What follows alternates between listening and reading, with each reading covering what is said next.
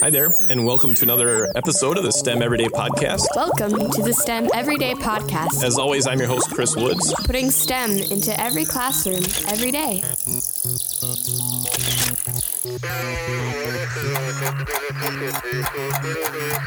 Well, thanks for joining us in this episode of the STEM Everyday Podcast. As always, I'm your host, Chris Woods, and we look for ways to help you add more science, technology, engineering, and math to your everyday classroom. And today we get to chat with Maya Ajmera. Now, she's the CEO and president of the Society for Science and the Public. And, and that's a pretty big group. They're the publisher of Science News, which you can find at sciencenews.org. Uh, they also have a kids version, sciencenewsforstudents.org. Uh, Maya, you've done all sorts of incredible things in, in your life. Welcome to the show, Maya. Thank you so much for having me. Yeah, I'm just really excited. Uh, you reached out and said uh, you'd love to be on the show and just kind of talk. I think a lot about how kids take take those STEM ideas that they're learning in the classroom and turn those into jobs and careers, become STEM professionals. You guys work with the Intel International Science and Engineering Fair, which a lot of teachers are probably uh, aware of. But first, Maya, maybe just tell us a little bit about yourself and kind of how you got into science and education. Sure. I'm the daughter of Indian immigrants brought up in Eastern North Carolina. Um, my father was a professor of physics uh, at East Carolina University, and I was I would consider a science geek since I was a little girl. Um, All right. found my father reading found my father reading science news in the library. I ended up reading it too as I got older. My first uh, introduction to science really was doing research with a botanist um, named Dr. Prem Sehgal, and we did a research project on the growth of duckweeds, which is uh, a plant that grows very rapidly in water, but it's known for uh, high protein content, and you can think of it as potentially a future source of food. And so I did my first science fair project um, when I was in sixth, seventh grade, and Mhm. it's been history from there. Yeah, and, and that's a that's a great reminder to to every educator out there that kids so often can get hooked on not just learning about science, but taking it to that next level with with things like a science fair, right? That's correct. You know, I competed in different science fairs and then ended up competing in one of our competitions. Uh, it was then called the Westinghouse Science Talent Search my senior year, doing doing a research project at Duke University. I feel that the things that I learned very early on about science was the integrity of data, the ability to make mistakes and failure, and Oh, that yeah. science is all about mistakes and failure, and you learn from that, and about just curiosity. Where does where does that next question take you? So I really feel like science actually gives you project based learning or scientific research in itself actually gives you a very good foundation in whatever career you end up choosing. Yeah, and you you not only have made your way to the Society for Science and the Public, uh, Maya, but you you also even started some some really pretty incredible foundations, right? Uh, yeah. So, you know, um, I was a neuroscience major in college, but then got this extraordinary opportunity on a fellowship to travel South and Southeast Asia. And I traveled from Thailand to Pakistan for a year. And I ended up uh, on a train platform in India seeing 50 kids learning how to read and write. And it was there that I had my moment of obligation of how do you make sure that all underserved kids in the world who are desperately poor have a chance of education and health care like the kids on the train platform. And it was there that I had what I call my moment of obligation right after college and founded the Global Fund for Children, which supports really innovative grassroots organizations serving the most vulnerable children and youth in the world. That's awesome. I really like that that idea of that moment of obligation, Maya. That that's really kind of puts it in a important uh, phrase, a way for even for us as as educators to to talk to our kids when we're when we're teaching them something in a classroom. It's not just here's a lesson, let's learn it, let's take the test and move on. No, there's there should be that moment of obligation that I've learned something. I've learned about and a lot of STEM education is involved in problems and problem solving. And how can we look at things going on in the world and what can we do about them? Correct. Now, Maya, you guys group is involved with the International Science and engineering fair. I know I, I watched recently the uh, the 2018 documentary from National Geographic called Science Fair, and just what a wonderful yeah. story that was, where it went behind the scenes, and uh, that's an incredible yeah. film to show in any classroom. Exactly, Science Fair is an extraordinary movie of following kids and their trajectory of doing their projects and getting to the global stage. You know, there's also another movie that came out right when Science Fair did called Inventing Tomorrow, which is about kids from around the world, but they're doing environmental projects and get to showcase them at ISEF. Both those movies, Science Fair and Inventing Tomorrow, are perfect for the classroom, just yeah. perfect.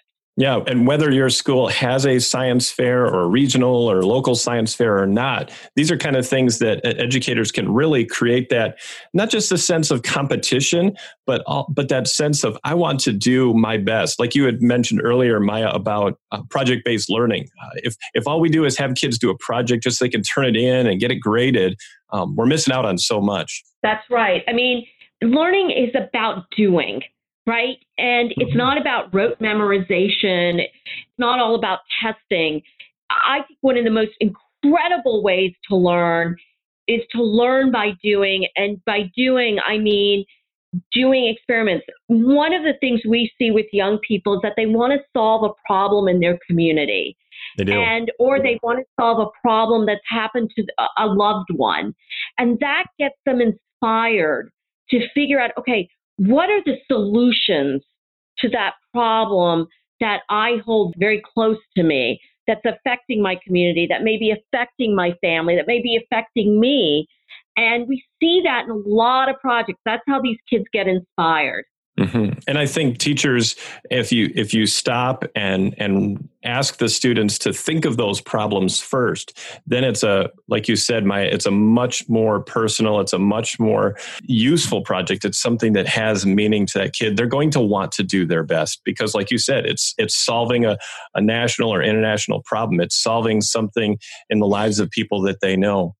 And and STEM is really part of that. I mean, I know we're talking about uh, science or engineering fairs, but uh, they all have they have all those different things: the science, technology, engineering, and math all interconnected. Kids just love anytime you add STEM to the classroom. That's right.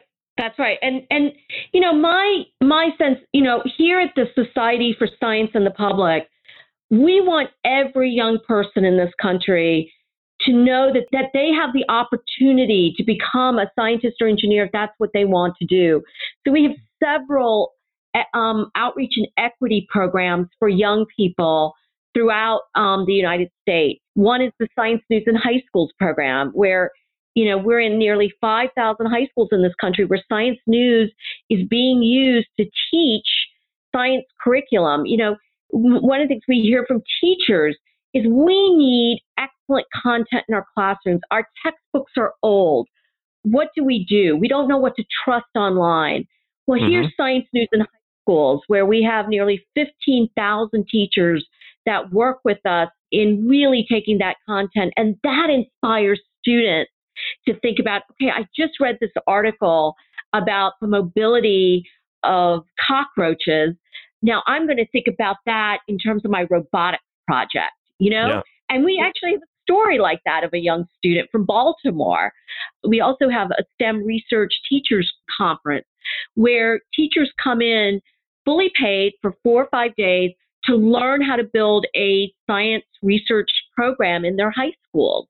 This is absolutely critical that teachers understand and learn the tools that are out there to be able to build that. Yeah, and if people want to find out more information about the Society for Science and the public, they can go to societyforscience.org or you can search for it on Twitter, Society for the number four science, as well as finding you, Maya Ajmera on Twitter as well, same way. There's so many different resources that I, I, did notice on on your website as I was taking a look, and even just some of the articles. It's it's summertime right now, so I, I saw something on there about about Spider Man, and I saw something on there about fireworks and things that could really connect with a kid's real life and help get them to see those connections between STEM in in their textbooks uh, and STEM in the real world. That's correct, and I I will really hand it to the um, the Science News for Students team. They are um, one of the only teams that are journalists writing for middle school, and they write on everyday topics that that affect young people, and mm-hmm. that's why we have a really great following and again right at that kind of middle school age level is and that's kind of where we often see a little bit of a, a change between elementary kids get to have you know very hands-on kind of science and and stem kind of activities. Middle school it starts to you know finish with that. And a lot of a lot of high schools it becomes worksheets. It becomes filling in questions from the book and things like that. So so helping to keep them connected throughout those middle school years is so important Absolutely. You know, one of the things we have is um, the Broadcom Masters, which is the premier middle school STEM competition in the United States. Mm-hmm. And these are middle who compete at our affiliated science fairs throughout the United States. And they and, and 10% of them get nominated. That's about 8,000 kids. Mm-hmm. Those 8,000, 2,500 apply um, for the Broadcom Masters. We um, have a bunch of judges that whittle it down to 300 of the top middle school scientists and engineers in the country. And of those 300, we invite 30 finalists to come to Washington, D.C. each year wow. to showcase their project. And at, we really feel strongly that middle school is the right time to really capture the interest, especially of girls and students of color, because this is when you start seeing a drop off rate, frankly. Yeah. I know one of the things that, and, and I know you wrote it about the science fair on on your uh, Twitter site, but you wrote the science fair may be over, but the the finalists are just getting started with their scientific careers. And uh, I thought that really summed up how we maybe look at a science fair and say, okay, we did the science fair, it's ended and it's over. But no, that's that's the part where now it keeps going, and the kid is is hooked on uh, learning and wanting to know more, even though the fair is done, even if they didn't win. That's correct. You know, these kids are so motivated that they continue on with their projects, but they also continue on in terms of thinking about the next question that they yeah. have that they want to solve or answer. Yeah, um, fact, so, you know, I, I feel very good about our future in that sense. Yeah, in fact, that was one of the things that really struck me when I watched the the Science Fair documentary by National Geographic. How a lot of those kids, as soon as the competition ended, they were already thinking about what are they going to do for next year. They really, if they didn't win, they wanted to win next year. They they knew it. They wanted to up their game even even more. That was neat. Yep. You've got it. Yeah. Now you offer some training and support. You kind of mentioned that a little bit for teachers. So let me so talk to you about that. You yeah. offer research teacher grant to teachers throughout the country who want to help build the capacity of their science research program. And we think that's absolutely critical to public schools that are really struggling um, right. for resources. And so that's one grant that we give. Another grant we give are STEM action grants. And these are grants to give to nonprofit organizations in the United States that work with underserved students, giving really cool STEM um, opportunities. And the last grant we give are the advocate grants. We like to consider ourselves official nudgers. Um, we know that a lot of underserved kids, they do science research, but they don't compete. So, how do you get kids to compete? So, we actually support teachers, mentors that create a posse of students and nudge them and say, Have you thought about applying for the Regeneron Science Talent Search or the Broadcom Masters? Have you thought about putting your poster board together, you know, into your local science fair? What can I do to help you? Can I get your poster board? Can I look at your poster board? It's those sorts of things that can help a student get to the next level and compete. And we see some really extraordinary uh, results from evaluations on this. Yeah, and just that little bit, like you said, that that little. What did you call them, Maya? They're official nudgers. They're advocates. yeah. But yeah. they're nudgers. They yeah, nudge. and and sometimes that's all that kid needs is just that little bit of extra push. I mean, maybe they don't have that at home. Maybe maybe that's for some reason their their family isn't isn't as engaged in the educational process. So it's so important for us as teachers to to just push that kid a little bit. And and I think I think all of us know the kids in our classroom. We know how much to push and and when to back off a little bit, but but these kids can do so many incredible things. And when we give them those opportunities, it's incredible what they do come up with. Uh, again, we're chatting with Maya Ajmera from the Society for Science and the Public. Again, you can find Uh, all the information about all those grants and things on the website, correct? That's correct. Which is societyforscience.org. Tell us a little bit about what, what you think that STEM education looks like right now and what you hope it looks like as we keep going here on in the future, Maya. So I think that STEM education, we need to get more resources to our mm-hmm. teachers and to our schools. You know, I think there are schools that are very doing very well, and I think there are most many schools that are really struggling. And I I would really um, we look at to a researcher named Raj Chetty in um, at Harvard who's written a very famous study called the Lost Einstein, and he calls them you know deserts, STEM deserts of where oh, where you see you know the lack of innovation occurring and you know, if if there are places where lack of innovation is occurring, it, you also see places where they're not great schools, where you don't see industry. And so we have to change that as a country. Yeah, and just thinking through whatever school you're in. I mean, there's so many teachers that that draw from their own resources. They're they're bringing things from home. They're scrounging for supplies, and and those that's great. I mean, we can be asking our community. We can be asking local businesses uh, if there's some around, especially ones that are involved with technology or engineering, uh, things like that, high tech research. Those those are places to to start with for anyone to ask and say, do you do you have equipment? Do you have professionals that would be willing to come and, and be a guest speaker in my classroom. Um, all those kinds That's of things correct. connect it to real life for those kids. That's correct.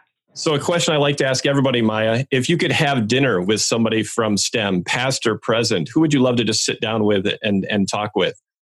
So, I can I can I say two or three oh, you can, individuals? You can, you can have a whole dinner party. It's great. Okay.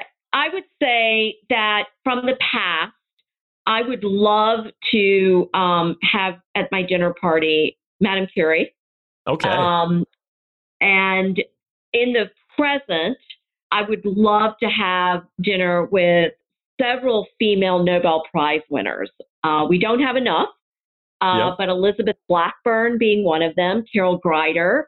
Um, you know, these are extraordinary women who have, have done extraordinary research but are incredible role models for, for female scientists and for all of us. And and again, there are I've seen, especially this past summer, I've seen a number of different spots on the internet that have free downloadable, printable, very nice posters uh, of a lot of yeah. those those kinds of scientists available uh, for any educator to to print out and put up on your wall and, and inspire uh, all the kids in your classroom. That's such a such a great idea, Maya. Absolutely. And I would say m- many of our alumni should be on those posters. You know, we have an alum, Feng Zhang, who's the co founder of CRISPR, you know, the gene editing oh, yeah. tool. Yeah, definitely. He competed both of our competitions. And so, you know, we have George Yancopoulos, who is a very famous scientist who is the co founder of Regeneron um, and, and creating important medicines. We have Frank Wilczek, who's a physicist, who's our alum, who competed in our competitions, who, who got the Nobel Prize in Physics. Um, so we have these extraordinary alumni that are doing amazing, amazing things. Yeah. And Maya, just so many different great ideas. Uh, again, if anybody wants to find out more, they should definitely check out the Society for Science and the Public website uh, to be able to find that stuff out. They should also check out the Science News for Students.org website, especially if they want some, some great reading material. Even if you've got like five, ten minutes in your class, say, hey, kids, um, hop on your devices and, and find an interesting article and read it. Uh, that's such a simple way to connect, especially literacy and STEM uh, together in a classroom and, and to get the kids to say, I get to pick and choose something that I'm interested about. Correct. Now, my any any other last thoughts? It's been great chatting with you today. Any other last thoughts you'd like to to share with? Uh, there's so many educators out there that are listening and thinking about how they can add uh, STEM to their classroom. What I would say to teachers is that the Society for Science and the public has extraordinary resources for teachers and their students. And so please take a look at it because we want to support teachers and we want to support your students and we want to support your schools. And that is our service because we believe that every young person in this country can become a scientist or engineer if that's what they want to be when they grow up. That's that's important. Every kid can become a scientist and engineer, uh, whatever they want to be as they grow up. Maya Ajmera, it's been great chatting with you. I will say, Society for Science in the Public is almost 100 years old. It was started in 1921. So, I mean, you're not some fly by night thing. You are uh, well established and uh, well respected in in the STEM and science education community. And thank you for being on the show today. Thank you so much. And, and again, if anybody wants to connect with them, all those in connections will be in the show notes. Thank you for listening to this episode of STEM Everyday Podcast. You can subscribe on iTunes or your favorite podcast app. Leave a review. Uh, you can connect with me on Twitter at Daily STEM or on my website, dailystem.com. And we'll talk to you again next time. You're listening to this podcast on the ESDAC Broadcasting Network. To find more information about this or other podcast shows, please visit remarkablechatter.com.